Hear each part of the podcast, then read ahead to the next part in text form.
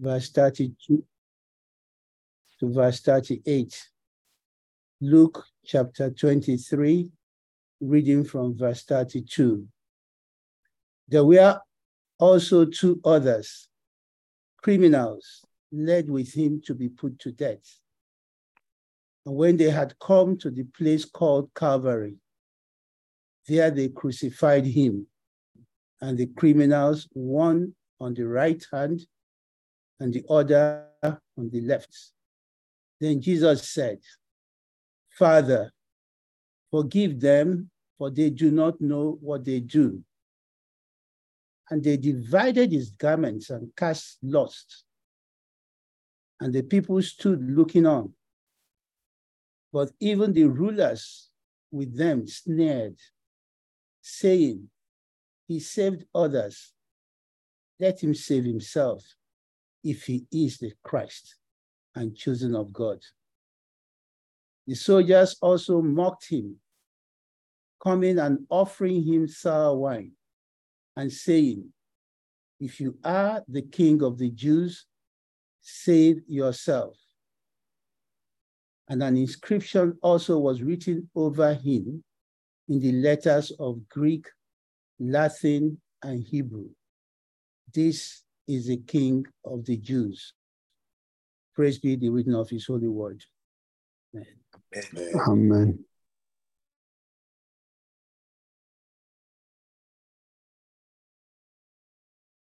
Okay, we go to our first um, station at the very beginning of the crucifixion made criminal by association, but still forgiven. Made criminal by association, but still forgiven. So the first thing we note here is the company they crucified him with between two criminals, two others, criminals, were also led away to be executed with him. Was this incidental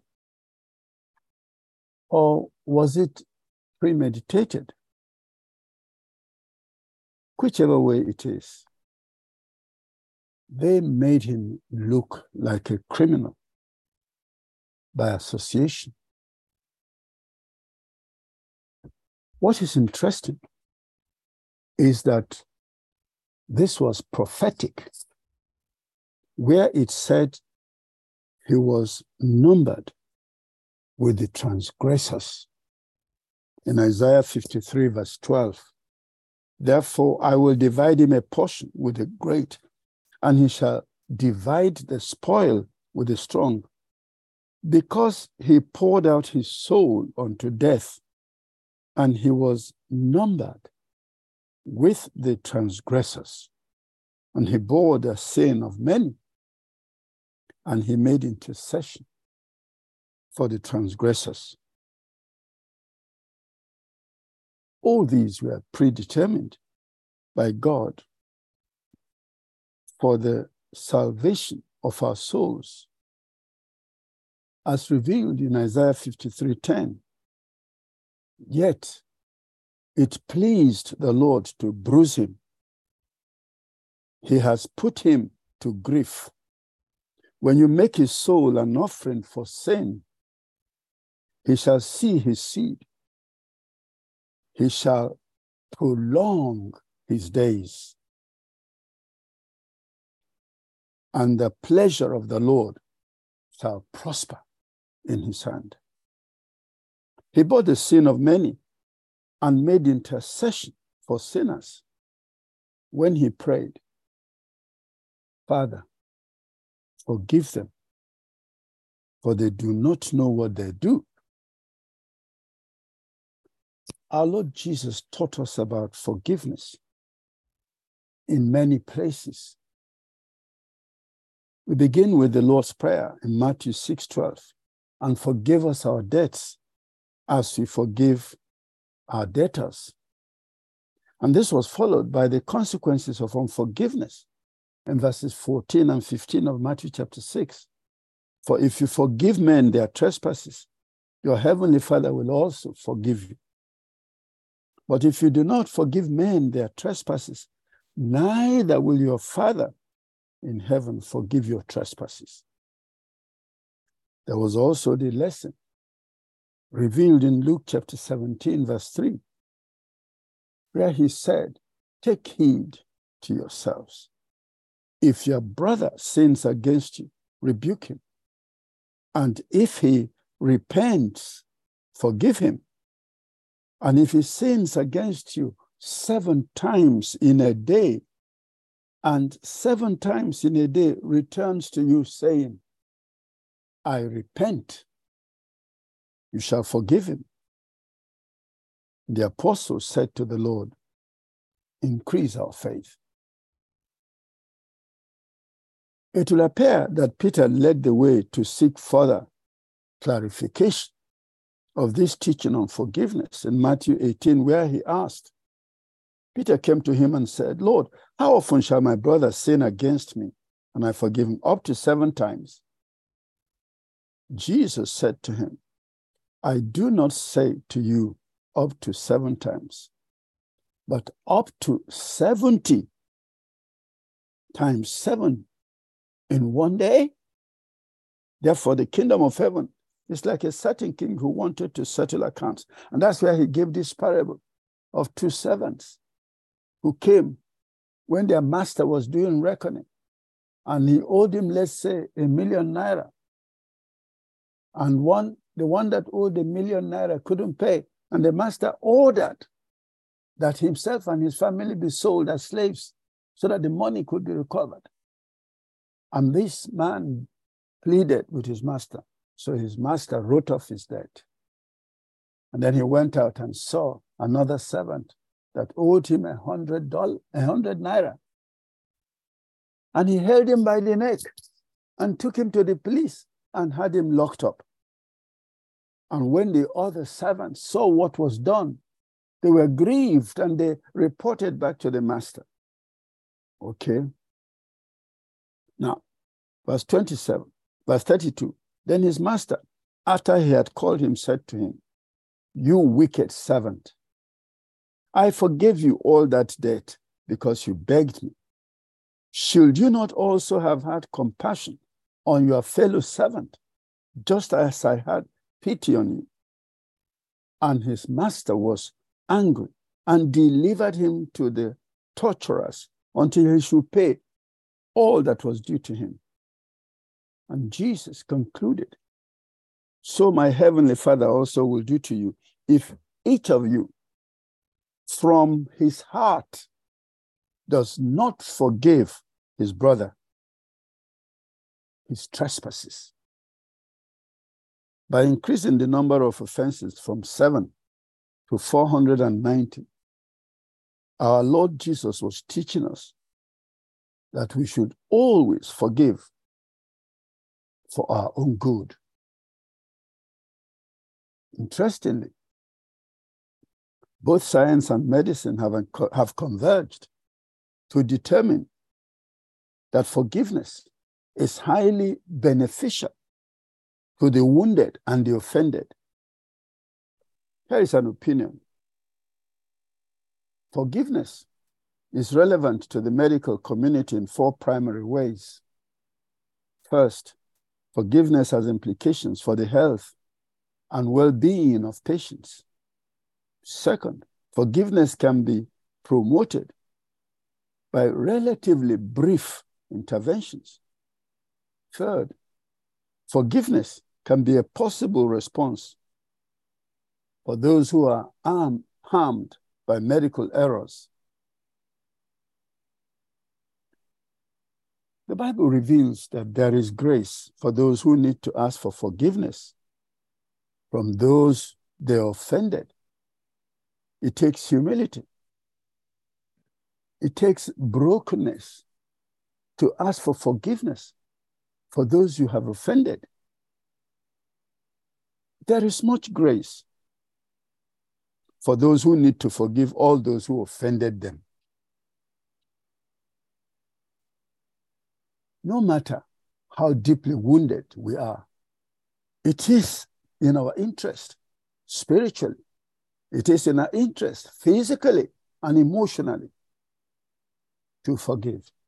And our Lord Jesus Christ, He led the way by forgiving those who hurt Him. No matter which side of the forgiveness um, dilemma we find ourselves, there is much grace to reveal love through forgiveness of those who have hurt us. And there is much grace to reveal humility in those who need to ask for forgiveness from those they have offended.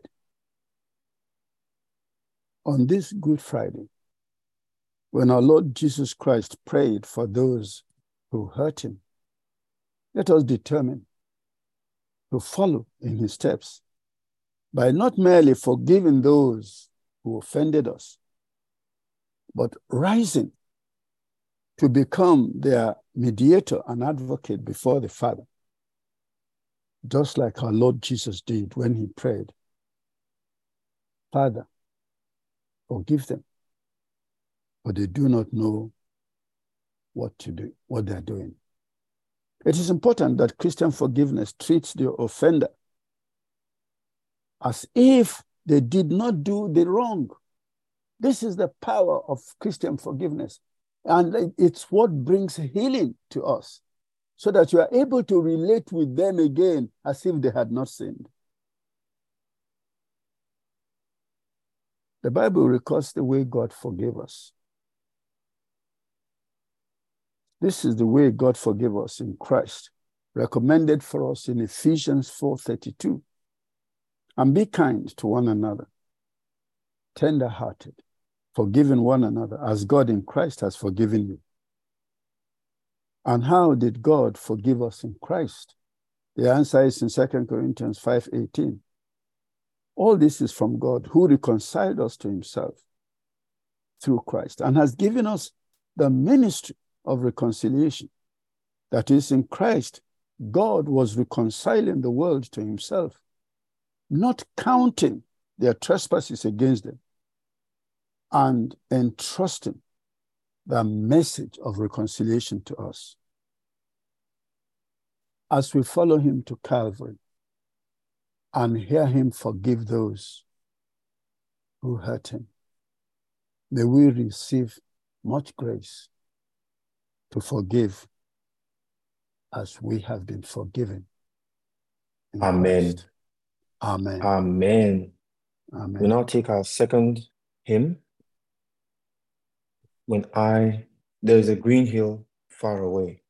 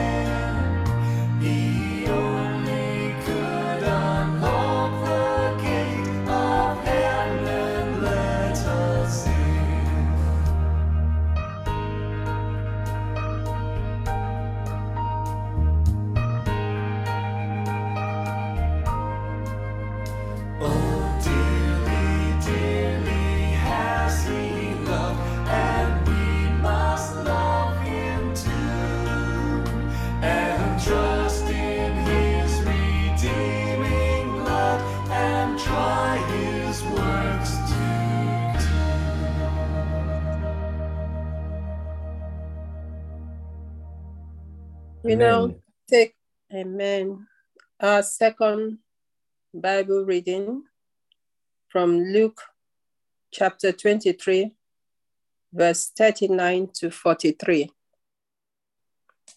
Then one of the criminals who were hanged blasphemed him, saying, If you are the Christ, save yourself and us.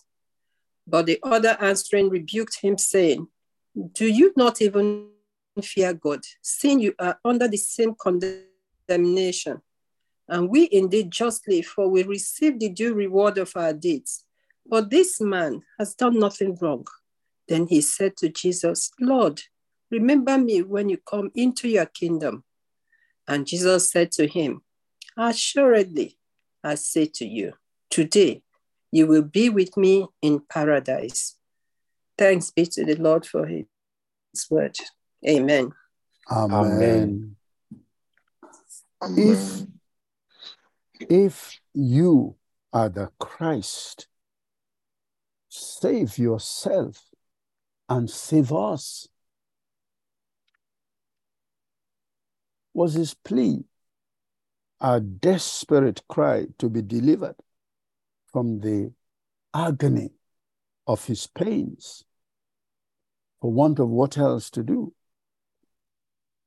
Was he purely antagonistic to Christ? It is interesting that our Lord Jesus did not respond to him at all. That should confirm that perhaps his was not a plea at all, nor was it a cry for help or mercy. It was a railing that had neither faith nor soberness nor humility. There is much to be said of the penitent thief who recognized the difference between them and the suffering Messiah. Yes, indeed, we may be suffering the same punishment, but certainly not for the same reasons. The prophet Isaiah, he spoke about this in Isaiah 53, verse 4, the New Living Translation. Yet it was our weaknesses he carried, it was our sorrows that weighed him down. And we thought his troubles were a punishment from God, a punishment for his own sins. The way the penitent sinner reacted may suggest that he had met our Lord Jesus before. Quite a few fables exist about that. Here are some. Legend has been busy with the penitent thief. He is called variously Dismas, Demas, and Dumachus.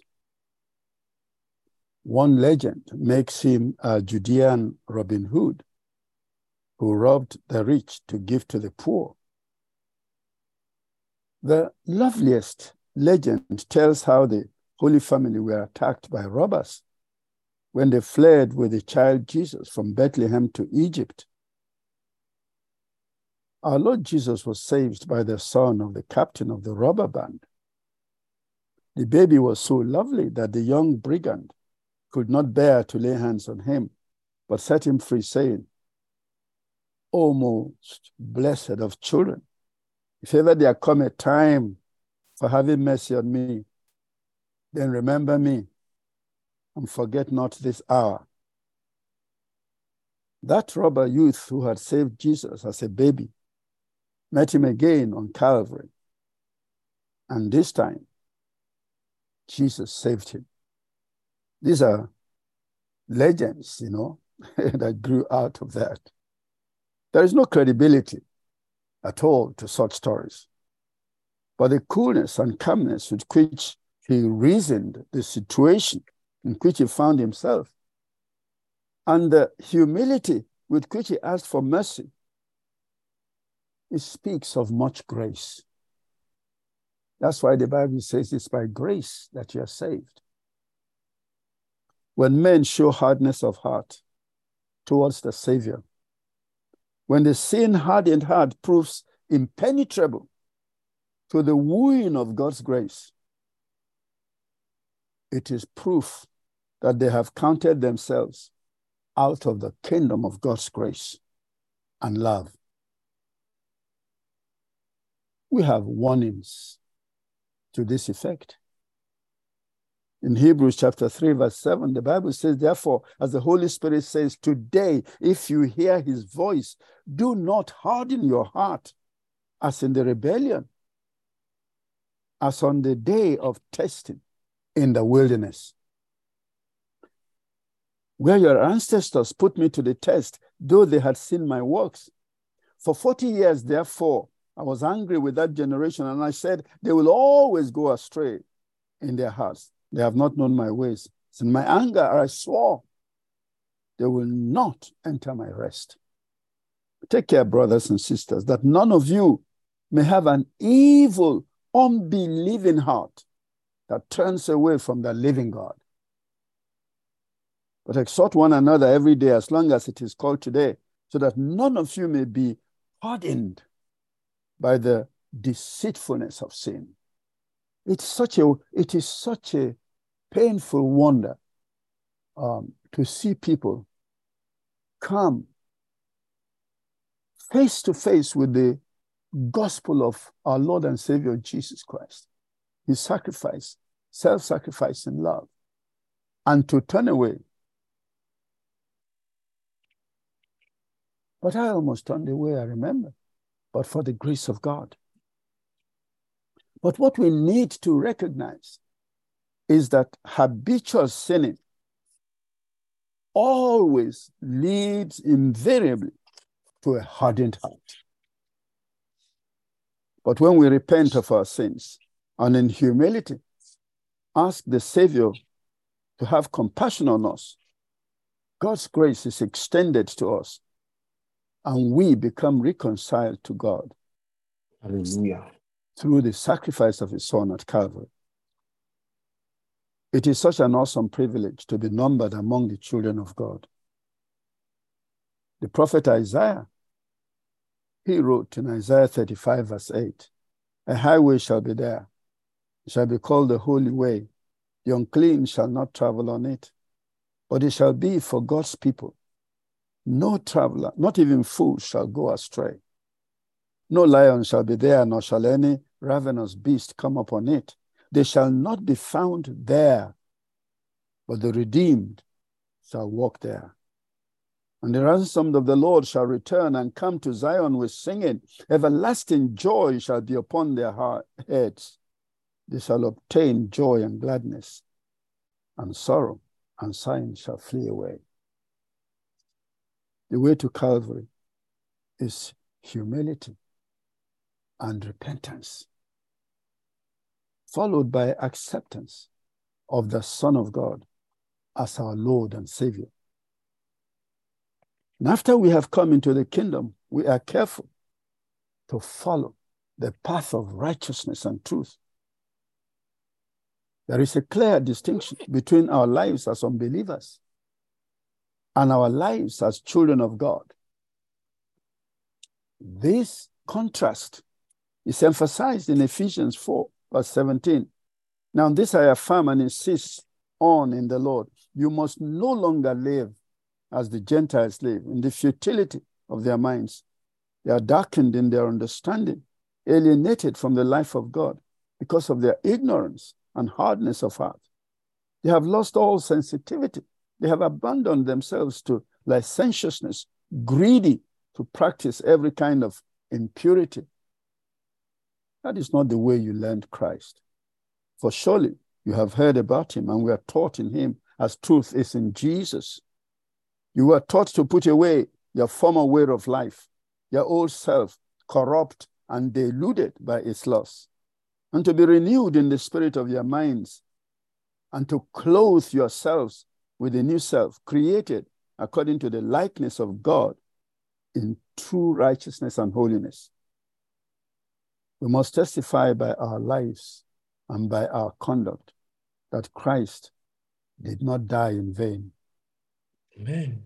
but that he obtained for us the indwelling presence and power of the Holy Spirit to enable us lead godly lives to the glory of our God. Amen. The thief that God saved, he made it to paradise.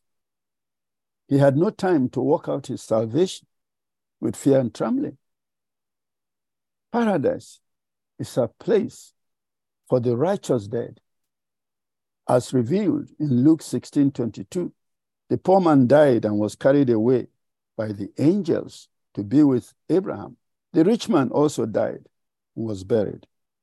In Hades, where he was being tormented, he looked up and saw Abraham far away with Lazarus by his side. But in the paradise of God, now relocated, is the tree of life, the tree of immortality, reserved for the overcoming redeemed, as revealed in Revelations 2 7. Let anyone who has an ear listen to what the Spirit is saying to the churches. To everyone who conquers, I will give permission to eat from the tree of life that is in the paradise of God. We must ask for grace daily to allow the Spirit of God to express the life of Christ in us and through us to the glory of God in the name of Jesus. Amen. That will ensure that we shall share immortality with our Lord and be like Him all through eternity. First John 3 says to us, See what love the Father has given us, that we should be called children of God. And that is what we are. The reason the world does not know us is that it did not know Him. Beloved, we are God's children now. What we will be has not yet been revealed. What we do know is this when He is revealed, we will be like Him, for we will see Him as He is. And all who have this hope in them, they purify themselves just as He is pure. Amen. Amen. We now take our third hymn. O love that will not let me go.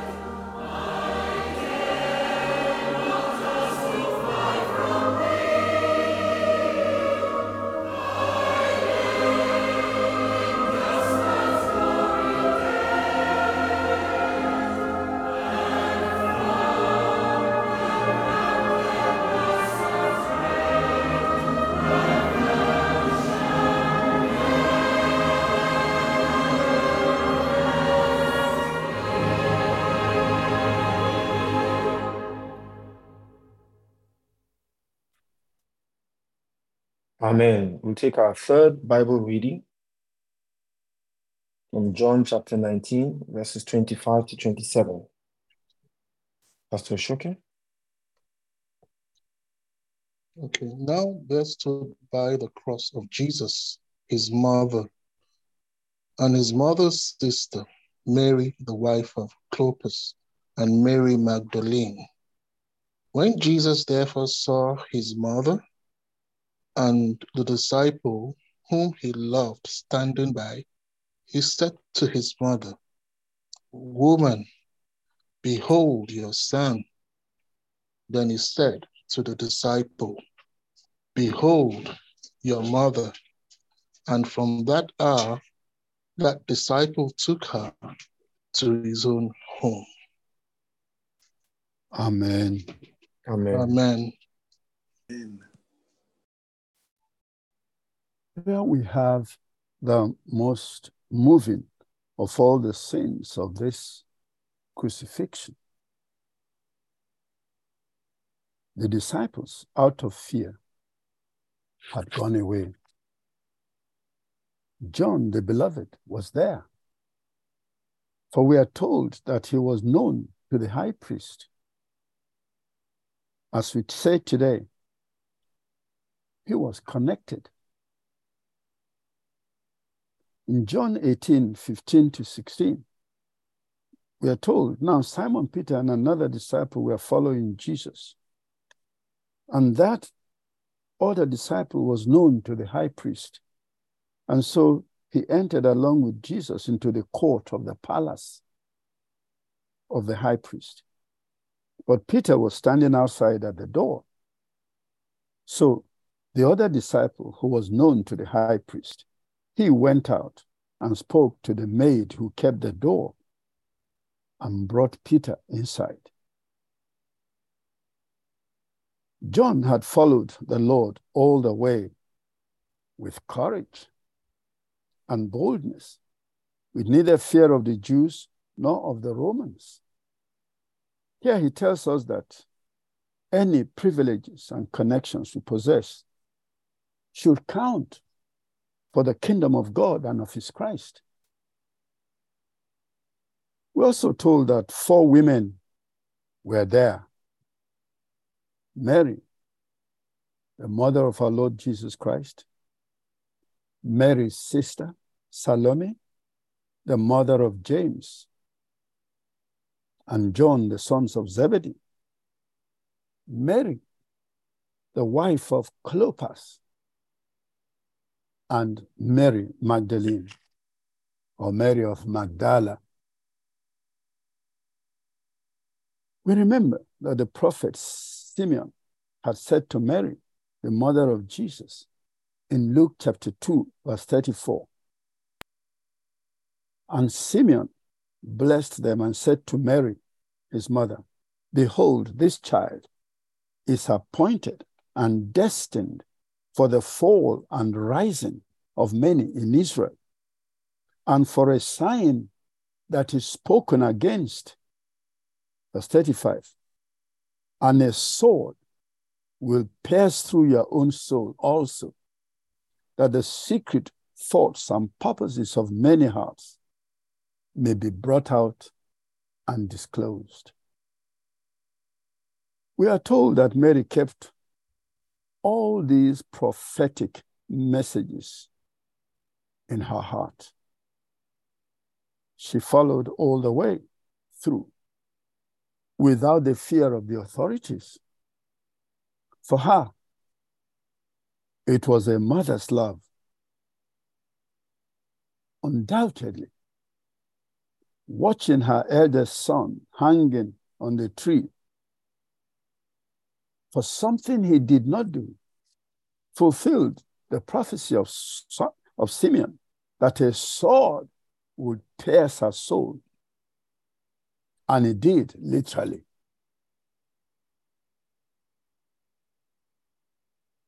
We turn to Salome, sister to Mary, the mother of Jesus.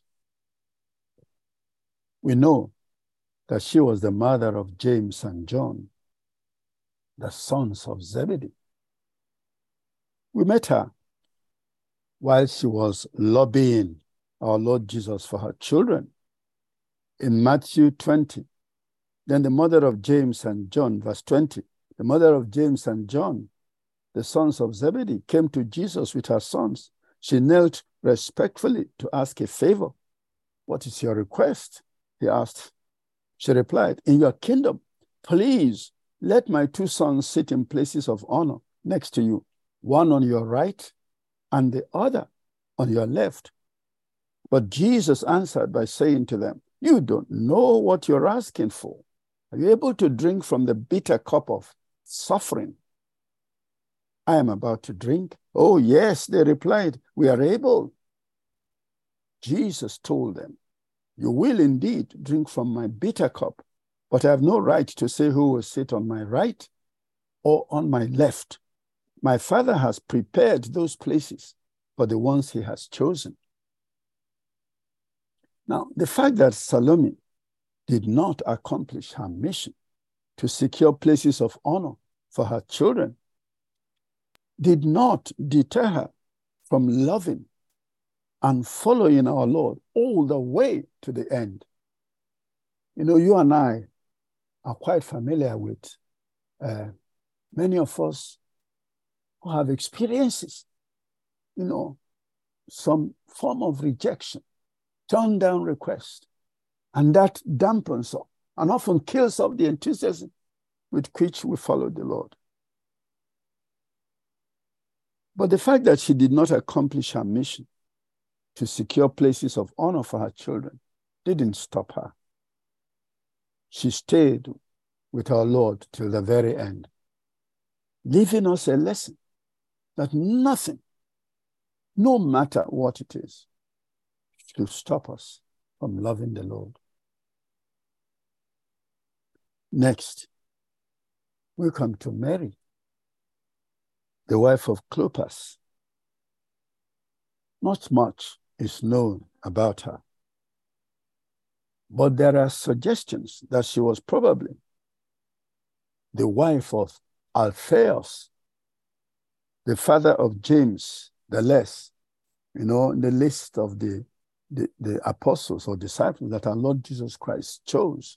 One of them is James, the son of Alphaeus. And and uh, uh, it is supposed that this Mary, the wife of Clopas, is the wife of, um, is the mother of James, the son of Alphaeus. Some traditions suggest that Alphaeus was brother to Joseph, the husband of Mary. If that be so, then it shows that it was mainly family that hung around until the very end. The fourth woman, Mary Magdalene, she was from Magdala. And what we know about her is that our Lord Jesus cast out seven devils from her in Luke 8, verse 1. Soon afterward, Jesus began a tour of the nearby towns and villages, preaching and announcing the good news about the kingdom of God. He took his 12 disciples with him, along with some women he had healed and from whom he had cast out evil spirits. Among them were Mary Magdalene, from whom he had cast out seven demons. Joanna, the wife of Chuza, Herod's business manager, Susanna, and many others who were contributing their own resources to support our Lord Jesus and his disciples.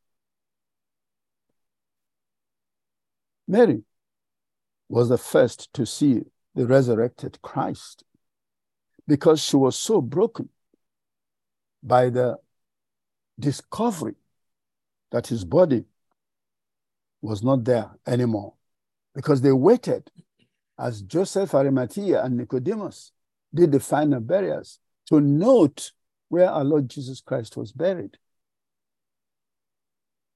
In John 20, verse 11, Mary was standing outside the tomb crying. And as she wept, she stooped and looked in. She saw two white robed angels, one sitting at the head and the other at the foot of the place where the body of Jesus had been lying. Dear woman, why are you crying? The angels asked her. Because they have taken away my Lord, she replied, and I don't know where they have put him. She turned to leave and saw someone standing there. It was Jesus, but she didn't recognize him. Dear woman, why are you crying? Jesus asked her. Who are you looking for? She thought he was the gardener. Sir, she said, if you have taken him away, just tell me where you have put him, and I'll go and get him. Mary, Jesus said. She turned to him and cried out, Rabboni, which in Hebrew is teacher. Don't cling to me, Jesus said, for I haven't yet ascended to the Father. But go find my brothers and tell them that I'm ascending to my Father and your Father, to my God and your God. Now, it is interesting that uh, somehow, by nobody knows, by some uh, uh, uh, uh mischief, they had labeled this Mary Magdalene with the, with the label of a prostitute. And there is no basis for that in scripture. And in fact, some of the commentators tell us that um, um, demons in, in, in Jewish parlance does not necessarily mean somebody who is crazy, you know, but it may be that this Mary was uh, uh, um, full of diseases, you know, all kinds of maladies. Because our Lord Jesus Christ, when she he, healed the hunchback in Luke's gospel, he said that Satan had bound her for 18 years. And so he cast out the spirit and, and the woman straightened up. So for some people to say that this Mary must have been some kind of schizophrenic and that um, our Lord Jesus Christ had to cast out uh, the spirit seven times before she could finally uh, keep well. In fact, that is why many people, uh, the, the, critics, some of them think that uh, Mary's testimony could not be relied on, which is most unfortunate, that you should label such a lovely woman that uh, loved so much and couldn't sleep. First thing in the morning, she was there. Labeled her with such, a, or tarred her with such brush. But what you must note in this story is that even at the time of his greatest ordeal, our Lord Jesus was surrounded by love the love of mother, the love of auntie, and the love of friends. This is the kind of support every one of us need when we're going through trials and tests. People who will not abandon us, but will stand with us till the very end. It is no wonder that our Lord Jesus handed his mother to John. His brethren were yet to believe in him or embrace his work, as we are told in John 7 5. For even his brothers didn't believe in him. Many suggest that John's family had a home in Jerusalem, even though their business was in Galilee.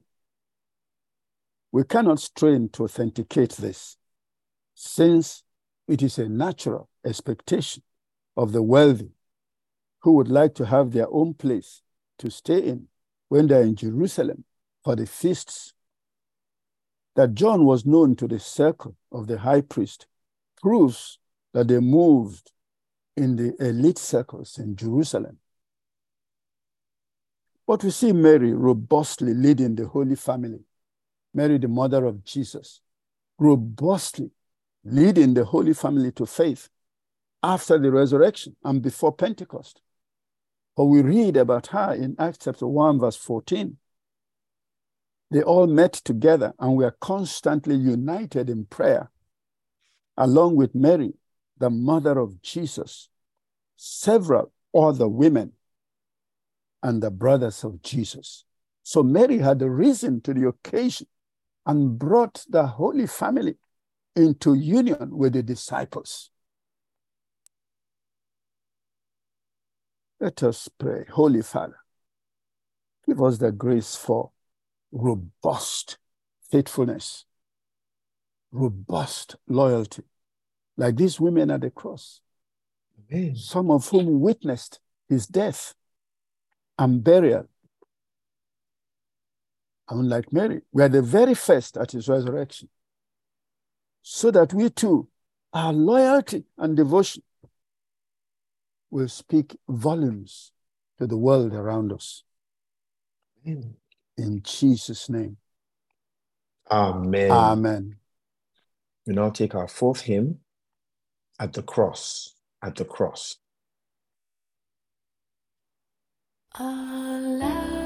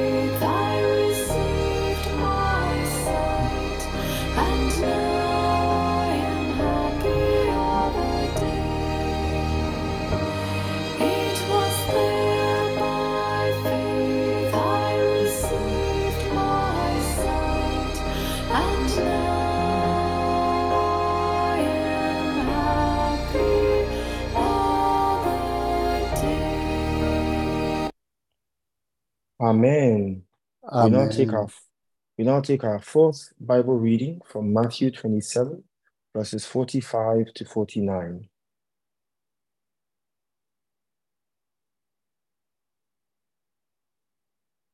Matthew 7, Matthew 27, verses 45 to 49. Now, from the sixth hour until the ninth hour, there was darkness all over the land. And about the ninth hour, Jesus cried out with a loud voice, saying, Eli, Eli, Lama Sabachthani. That is, My God, my God, why have you forsaken me? Some of those who stood there, when they heard that, said, This man is calling for Elijah. Immediately, one of them ran and took a sponge and filled it with sour wine and put it on a reed and offered it to him to drink. The rest said, Let him alone. Let us see if Elijah will come to save him. This is the word of God. Amen. Amen. Now, what transpired in Jerusalem this first Good Friday is quite phenomenal. And their timing, even more so. In the Gospel of Mark, we are told that our Lord Jesus Christ was crucified at nine o'clock in the morning. Mark 15 24 says, Then the soldiers nailed him to the cross. They divided his clothes and threw dice to decide who would get each piece. Verse 25. It was nine o'clock in the morning when they crucified him. In other parts of the Bible, we realize that the Jews rose up early by some kind of prearrangement and brought Jesus to trial at six o'clock in the morning. And the reason was because it was the preparation for the Passover the next day, and they had already been purified, and there was no way they could go uh, and, and meet a Gentile because that will contaminate them. So during the trial, um, Pilate used to come from inside, he will interview Jesus, and then he'll come outside to answer the Jews because they wouldn't enter the judgment seat because they had already been purified for the Passover. And yet, between that six o'clock in the morning and nine o'clock, Pilate had sent our Lord Jesus Christ to Herod, who was in Jerusalem, and Herod had returned him to Pilate. It was a frenetic pace. And by nine o'clock, Jesus was already on the cross. Again, it was through Mark that we learned that our Lord Jesus died at three o'clock in the afternoon, making a total of six horrendous hours on the cross. I find this very interesting because sometimes I have been to churches and asked the people, what time was Jesus crucified? And they didn't know. What time did he die? One person told me at five o'clock in the evening. Another person told me at uh, uh, uh, um, nine o'clock in the morning. And that's really very painful and a tragedy for us to be beneficiaries of such an awesome blessing, but we don't even know the story. I always say that that is the least we can do. Know the story of what happened, treasure it in our hearts so that it will breed loyalty and faithfulness in us. Now, this cry at 3 p.m. signaled the transaction for our redemption. The Bible says from 12 noon to 3 o'clock, there was darkness all over the land.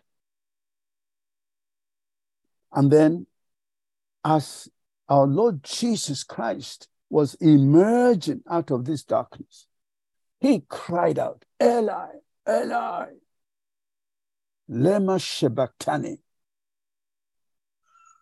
By interpretation, my God, my God, why have you abandoned me? Now, this is a cry that all of us who are direct beneficiaries of his sacrifice, we must come in obeisance and bow in deep appreciation, severing its deep solemnity, for it revealed the very depth of his pain and sacrifice.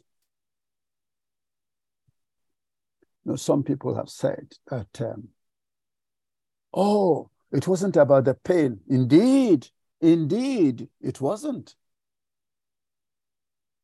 Yes, there was the horror, as we will see, of being made sin for us who knew no sin. But nonetheless, there is the pain, the physical pain of the crucifixion.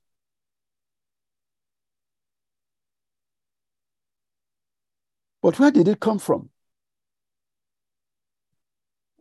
Like many have pointed out, Psalm 22 is running through the entire crucifixion.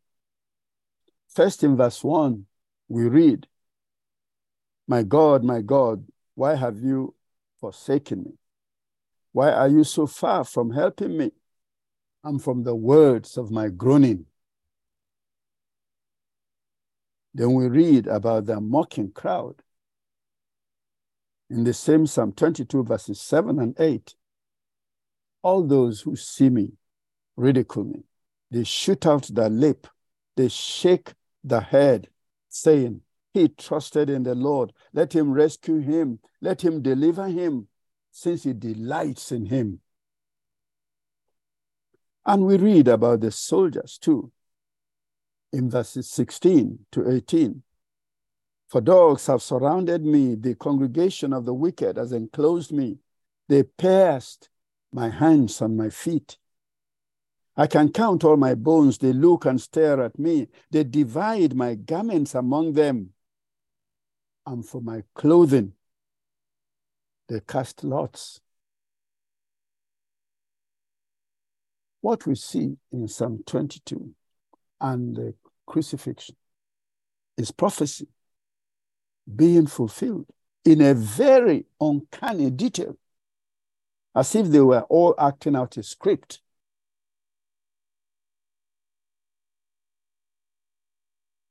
I agree with those who say that it was a transactional hour because of the things that happened elsewhere, particularly the veil that was torn in the temple from top to bottom. We are told that it is impossible to tear that veil except by a miracle, because the veil is said to be woven so thick that no scissors can cut it. You have to saw it. Besides, if it was torn from bottom to top, the ragged edges of human agency would have been discernible. But knowing how high it is, from top to bottom, can only be a miracle. But what is the significance of the torn veil? We see this in Hebrews chapter 9, verses 1 to 8. Now, even the first covenant had regulations for worship and an earthly sanctuary. For a tent was constructed, the first one in which were the lampstand, the table, and the bread of the presence. This is called the holy place. Behind the second curtain was a tent called the Holy of Holies. In it stood the golden altar of incense and the ark of the covenant overlaid on all sides with gold, in which there were a golden urn holding the manna, and Aaron's sword that budded, and the tablets of the covenant. Above it were the cherubim of glory overshadowing the mercy seat. Of these things we cannot speak now in detail. Verse 6 Such preparations have been made. The priests go continually into the first temp- uh, tent to carry out their ritual duties. But only the high priest goes into the second, and he but once a year, and not without taking the blood that he offers for himself and for the sins committed unintentionally by the people. Verse 8 By this, the Holy Spirit indicates that the way into the sanctuary has not yet been disclosed as long as the first tent is still standing. Now, what do we understand? Because we need to understand all of this. Our Lord Jesus Christ is our high priest, as we are told in Hebrews chapter 4, verses 14 to 16. Since then, we have a great high priest who has passed through the heavens, Jesus, the Son of God. Let us hold fast to our confession. For we do not have a high priest who is unable to sympathize with our weaknesses, but we have one who, in every respect, has been tested as we are, yet without sin. Let us therefore approach the throne of grace with boldness, so that we may receive mercy and find grace to help in times of need. Our Lord entered the Holy of Holies in heaven and made us priests on earth, so that through his shed blood we have become kings and priests unto our God. That's what we are told in Revelations 1 5 and 6. From Jesus Christ, the faithful witness, the firstborn from the dead, the ruler over the kings of the earth, to him who loved us and washed us from our sins in his own blood, and has made us kings and priests to his God and Father. To him the glory and dominion forever and ever. Amen. Amen. Now, I agree with all those who say that there is a mix here of both the humanity and the divinity of Christ. His humanity felt the physical agony of the cross. His divinity felt the horror of what the Bible describes in 2 Corinthians 5:21. For he made him who knew no sin to be sin for us, that we might become the righteousness of God in him. Besides, the veil that was torn from top to bottom, there was the earthquake that opened up the graves spoken about in Matthew 27 50 to 53. And Jesus cried out again with a loud voice and yielded up his spirit. Then behold, the veil of the temple was torn in two from top to bottom, and the earth quaked, and the rocks were split, and the graves were opened. Many bodies of the saints who had fallen asleep were raised, and coming out of their graves after his resurrection, they went into the holy city and appeared to many. Now, what does this veil really signify? It signifies that you and I can now enter into the Holy of Holies. You know, and this is very important. It is not just the Holy of Holies on earth, it is the Holy of Holies in heaven. That is why in the uh, evangelical altar, there are no barriers. If you go to some Orthodox churches, there are parts of the church that ordinary people who are not priests cannot enter. But when the veil was torn, it is so that those who have been made priests unto God by our Lord and Savior Jesus Christ can enter the Holy of Holies Hallelujah. and enter into the very presence of God. But the Holy of Holies to which our Lord Jesus Christ gained entrance for us is not the Holy of Holies on earth, it is the Holy of Holies in heaven, where we may appear before God Almighty, the ruler and the possessor of all heaven and earth. That is awesome. So, the other thing that we notice also here from this story is that the moment our Lord Jesus entered Hades, the place of the dead, he liberated all the righteous dead who were in the paradise part of Hades and took them to the paradise of God in heaven.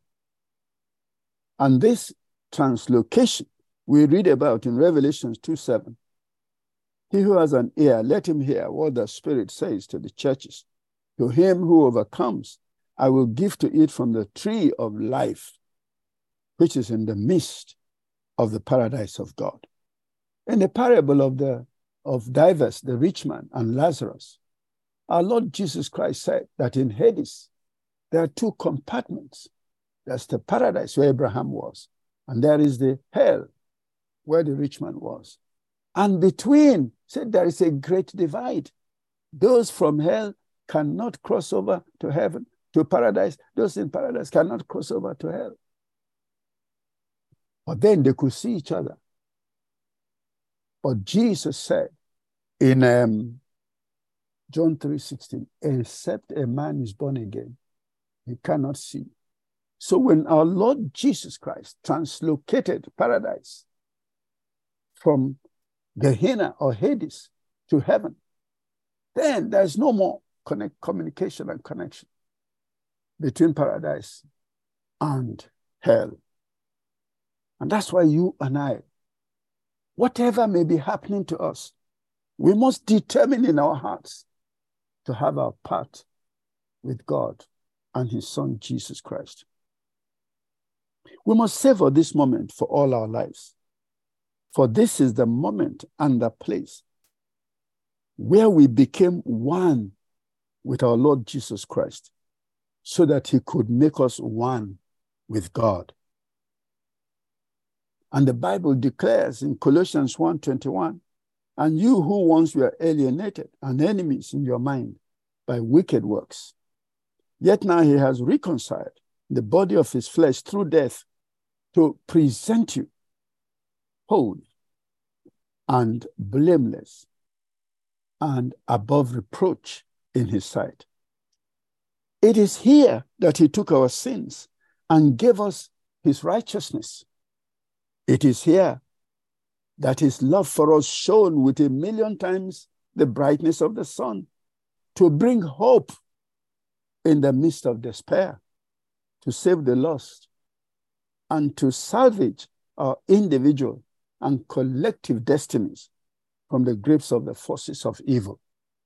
Oh, something tremendous happened here, brethren, that every single believer needs to stop when they say, Go to Calvary, and there kneel until the blood that is dropping writes for you that four letter word, L O V E, so that you can, you can savor the love of God in Christ Jesus and never be the same again.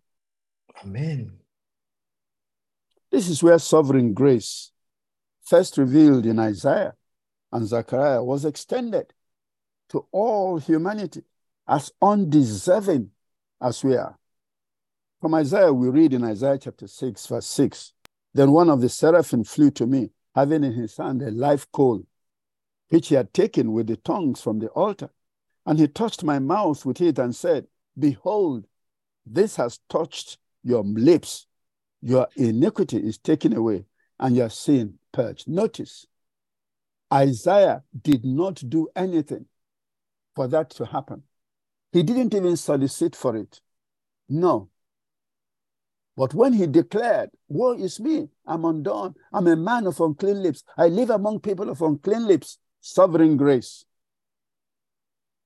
pardoned him. For Joshua the high priest, we read in Zechariah chapter 3. Now Joshua was clothed with filthy garments, was standing before the angel. Then he answered and spoke to those who stood before him, saying, Take away the filthy garments from him. And to him he said, See, I have removed your iniquity from you, and I will clothe you with rich robes. And I said, Let them put a clean turban on his head. So they put a clean turban on his head, and they put the clothes on him. The angel of the Lord stood by. Joshua didn't solicit to be cleaned. No, that's what we call sovereign grace. You know, the, the initiative in pardon, the initiative in restoration belongs to God entirely. We are beneficiaries of sovereign grace in that while we were yet sinners, enemies of God, like we are taught in Romans, that was when Christ died for us. Hallelujah. So you and I must come to sovereign grace with humility, with gratitude to receive our pardon and pledge our loyalty and faithfulness in return. In the words of Apostle Paul in 2 Corinthians 5:14, said, For the love of Christ compels us. Because we judge thus that if one died for all, then all died. And he died for all, so that those who live should live no longer for themselves, but for him who died for them and rose again. Therefore, from now on, we regard no one according to the flesh. Even though we had known Christ according to the flesh, yet now we know him thus no longer.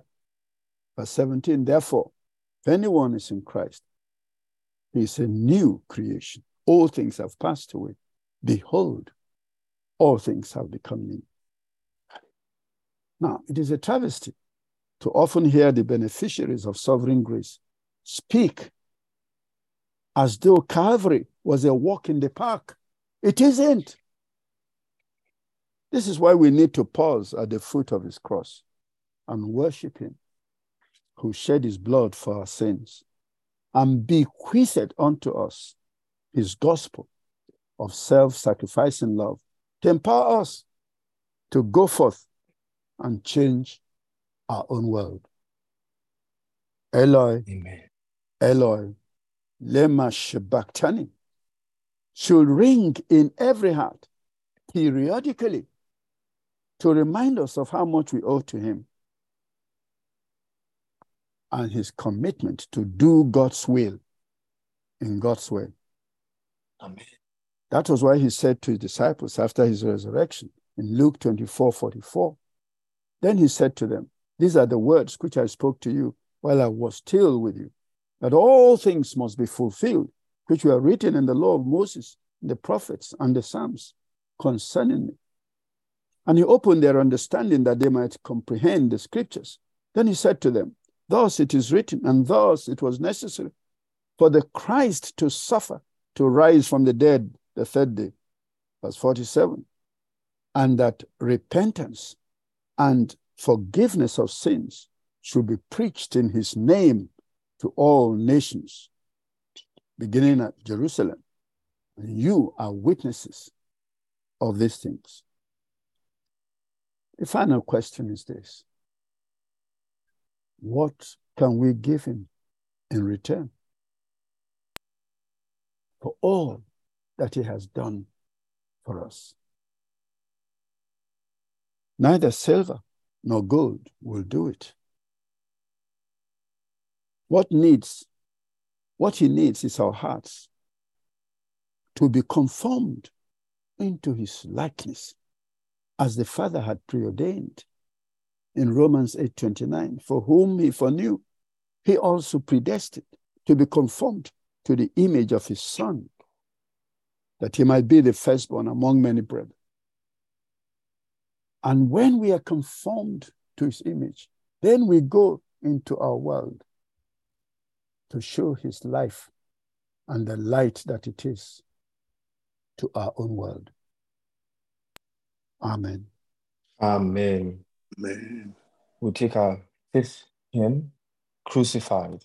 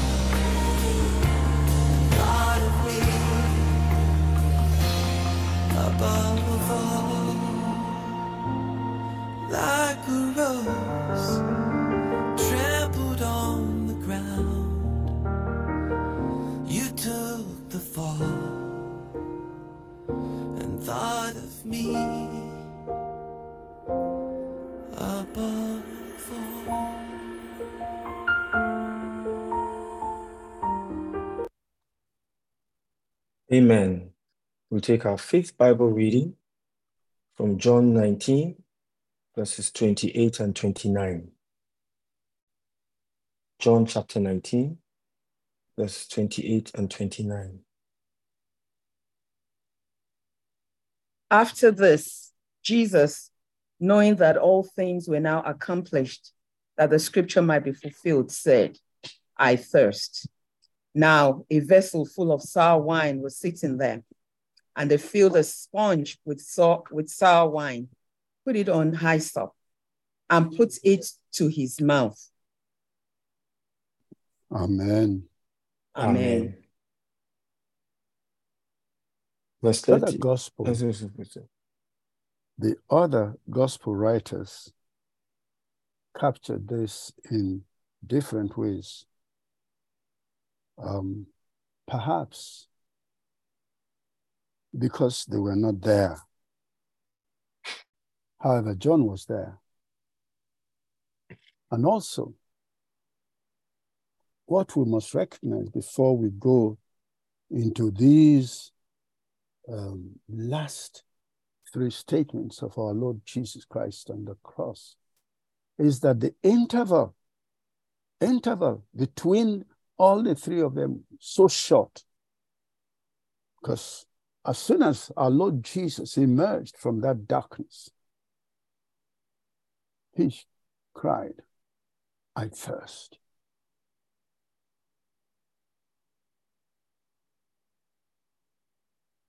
Luke captured it, but with a difference. I thirst is our glimpse into the full humanity of Christ. It is to detail for us the physical side of the struggle for our salvation. The psalmist also captured this in Psalm 69, verse 20. Reproach has broken my heart, and I am full of heaviness. I looked for someone to take pity, but there was none. And for comforters, I found none. Verse 21 They also gave me gall for my food and for my thirst. They gave me vinegar to drink. Let me um, bring you uh, Barclay's opinion on this. Here's what Barclay said. In this passage, John brings us face to face with two things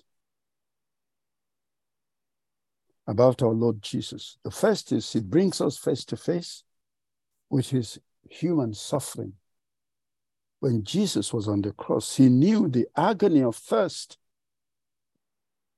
When John was writing his gospel round about AD 100, a certain tendency had arisen in religious and philosophical thought called the Gnosticism.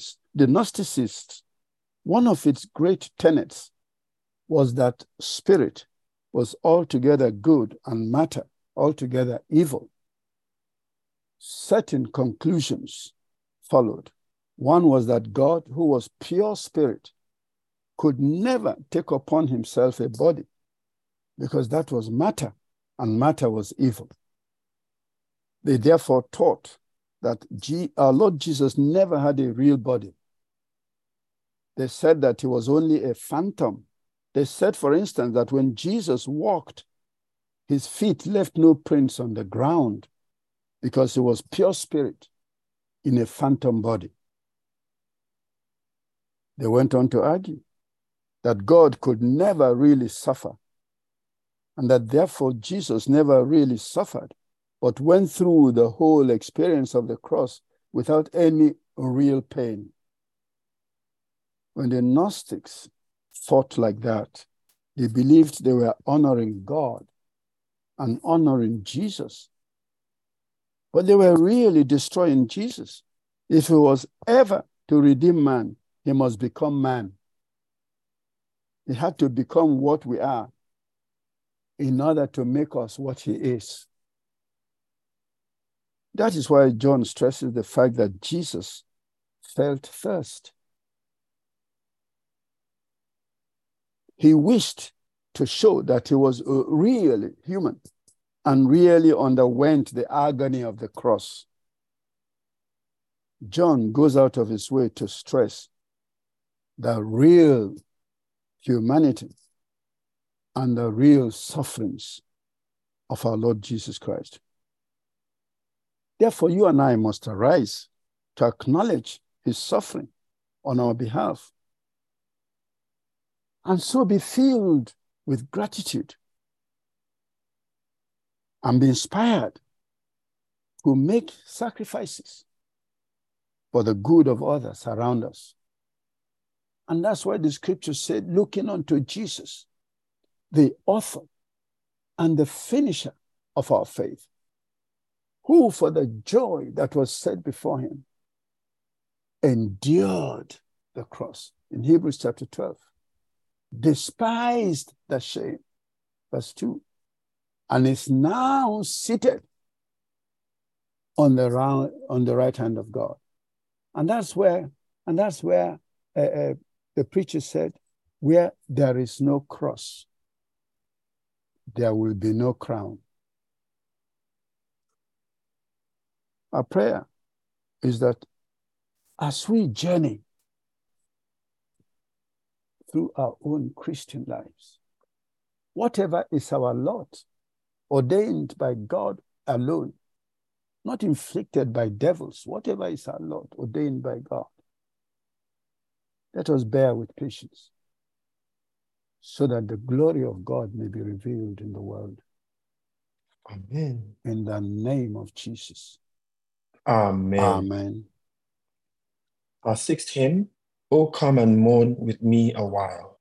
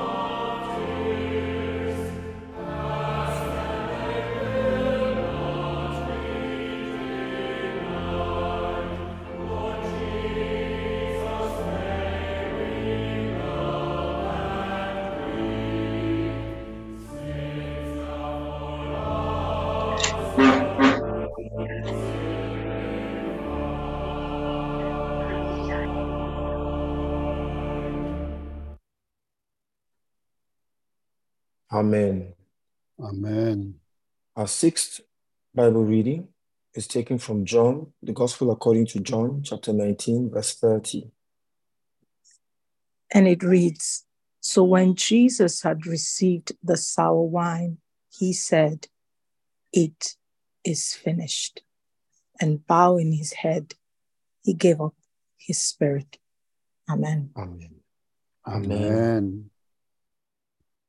The way the synoptic gospels um, recorded this end was the shout. This is a shout of accomplishment. It is finished. The work of redemption is finished. The work of salvation through grace is accomplished. Let me bring you back again. John brings us face to face with the triumph of our Lord Jesus. When we compare the four Gospels, we find a most illuminating thing. The other three do not tell us that Jesus said, It is finished. But they do tell us that he died with a great shout upon his lips. Matthew 27 50, Mark 15 37, and Luke 23 46. On the other hand, John does not speak of the great cry, but does say that our Lord Jesus' last words were, It is finished. The explanation is that the great shout and the words, It is finished, are one and the same thing. It is finished is the Greek word tetelestai. And our Lord Jesus died with a shout of triumph on his lips. He did not say, It is finished, in weary defeat. He said, He said it as one who shouts for joy because the victory is won. He seemed to be broken on the cross, but he knew that the victory was won. The last sentence of this passage makes the thing even clearer. John says that our Lord Jesus leaned back his head and gave up his spirit. John uses the word which might be used for settling back upon a pillow. For our Lord Jesus, the strife was over, the battle was won. And even on the cross, he knew the joy of victory and the rest of the man who has completed his task and can lean back content and at peace. So it's important for you and I to relish in this triumphant cry and declare to men and devils, it is finished, it is finished, it is finished. Amen. And when you exercise spiritual authority based on this finished work of Calvary, do so with faith and confidence because Jesus paid the price. You know, there is a difference when somebody is doing you a favor and when you are receiving a gift that has been paid for.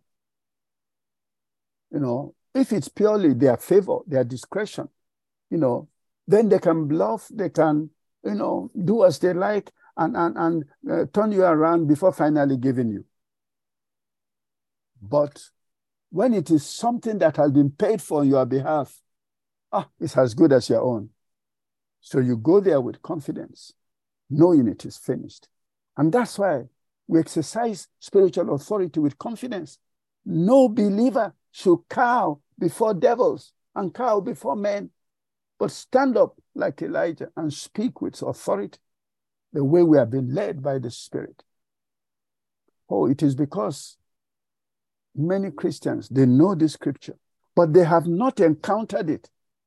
In other words, it has not been internalized, it has not become their property. They have not stood on it to challenge powers that be and to make decrees that say change must come because it is finished.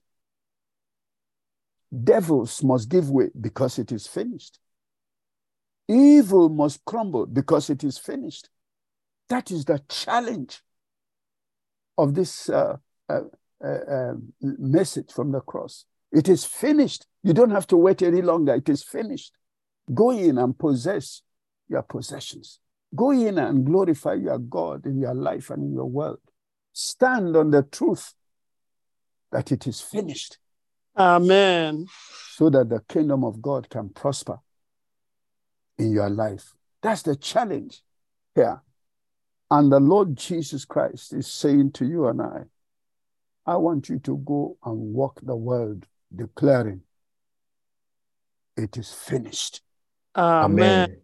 Amen. Amen. Amen.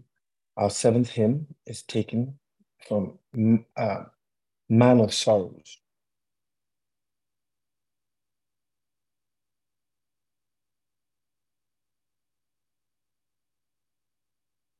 Amen.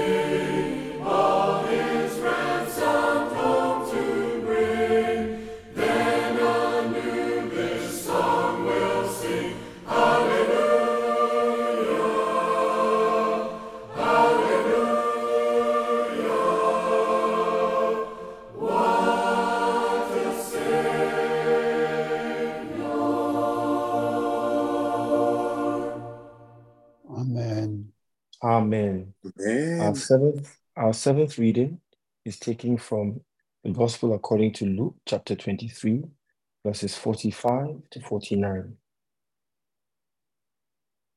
The Gospel according to Luke chapter 23, verses 45 to 49. Then the sun was darkened, and the veil of the temple was torn in two. And when Jesus had cried out with a loud voice, he said, Father, into your hands I commit my spirit. Having said this, he breathed his last. When the centurion saw what had happened, he glorified God, saying, Certainly this was a righteous man. And the whole crowd who came together to that sight, seeing what had been done, beat their breasts and returned. But all his acquaintances and the women who followed him from Galilee stood at a distance, watching these things. Amen. Amen. Amen. Mm. And here the curtain was drawn on the mission of his incarnation to make sons of men become children of God. The cross began with great pain and sorrow, but it ended in triumph. Our Lord Jesus, he committed his soul and spirit to the Father. It is interesting that our Lord Jesus covered this in his prayers, where he said in John 17, 3 to 5, and this is life eternal, that they may know you, the only true God, and Jesus Christ, whom you have sent. And in verse 4, he said, I have glorified you on the earth. I have finished the work which you gave me to do. And now, O Father, glorify me together with yourself with the glory which I had with you before the world was. We are told what happens to man at death. In Ecclesiastes chapter 12, verses 6 and 7. Remember your Creator before the silver cord is loosed, or the golden bowl is broken, or the pitcher shattered at the fountain, or the wheel broken at the well. Verse 7. Then the dust will return to the earth as it was, and the spirit will return to God who gave it. Let me again take you to Barclay on this final triumph. Jesus cried with a great voice. Three of the Gospels tell us of this great cry. Our Lord Jesus died with a prayer on his lips Father, into your hands I commit my spirit. That is from Psalm 31, verse 5. With one word, Father added. That verse was the prayer every Jewish mother taught the child. Yes, 31, verse 5 Into your hand I commit my spirit. You have redeemed me, O Lord God of truth. So that verse was the prayer every Jewish mother taught her child to say last thing at night, just as we were taught to say some prayers ourselves. This night, I lay me down to sleep. So the Jewish mother taught her child to say before the threatening darkness came down. Into thy hands I commit my spirit. Our Lord Jesus made it even more lovely, for he began it with the word, Father. Even on a cross, our Lord Jesus died like a child, falling asleep in his father's arms. Besides, his prayer revealed the assurances he gave to his saints. I go to prepare a place for you. If you return before I come, I will be there waiting for you. Well done, thou good and faithful servant. And that's why many of us are not only Christians by faith, we're also Christians by understanding. For Christianity it gives you life from birth to death. That when you are born into this world, you have the opportunity to be born again of the Spirit of God. So that when your life ends, you will exit into the bosom of your Savior. Amen. No other person gives you that kind of assurance. No other faith gives you that kind of assurance. No other religion gives you that kind of assurance. That when it is all over, if you gave your life into his custody while you were alive, when you pass over, when you cross over, he will be there to receive. Brethren, nothing, nothing is greater than that. And it's for that reason that you and I must seek for the grace to be loyal and faithful to God, to serve Him in holiness and righteousness all our days, so that when it's all over, He will receive us into His everlasting habitation. Don't forget that religion will not get you and I into that. Because our Lord Jesus Christ said in, John, in Matthew chapter 7 that many will come on that day and say, Lord, Lord, I did prophesy in your name, I cast out devils in your name. It is not about works, it is about relationship. Do you know him personally? Are you loyal to him? Do you love him? Do you serve him? That's what it's all about. It's not about what you have done. The preacher gave the illustration of the pipe that takes water to homes but doesn't drink it. That's the tragedy of those who only work but have no relationship. They have not developed loyalty, love, obedience, faithfulness. They're just busy running all over the place. The centurion and the crowd, they were deeply moved as our Lord Jesus died. His death did what even his life could not do. It broke the hard hearts of men. Already his saying was coming true at the cross that I, if I be lifted up from the earth, I will draw all men to myself the magnet of his crucifixion had begun its work, even as he breathed his last. Something that led to his death has brought hope to humanity. And the Lord God Almighty is calling you and I to go out into the world and share that hope with men. That not only in this life will you have hope in Christ, but when it's all over, he will be waiting to receive you. Amen. That's why the Apostle John wrote, Love not the world, neither the things that are in the world. If anyone loves the world, the love of the Father is not in him.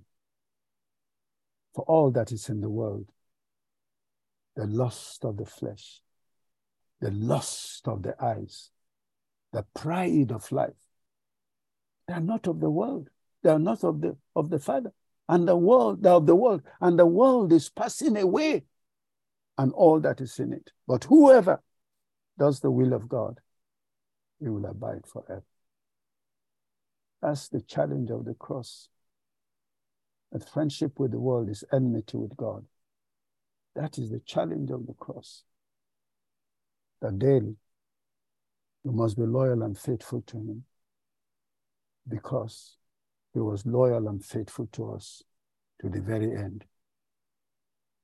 Amen. Amen. Amen. Blessed be God. We now take an offering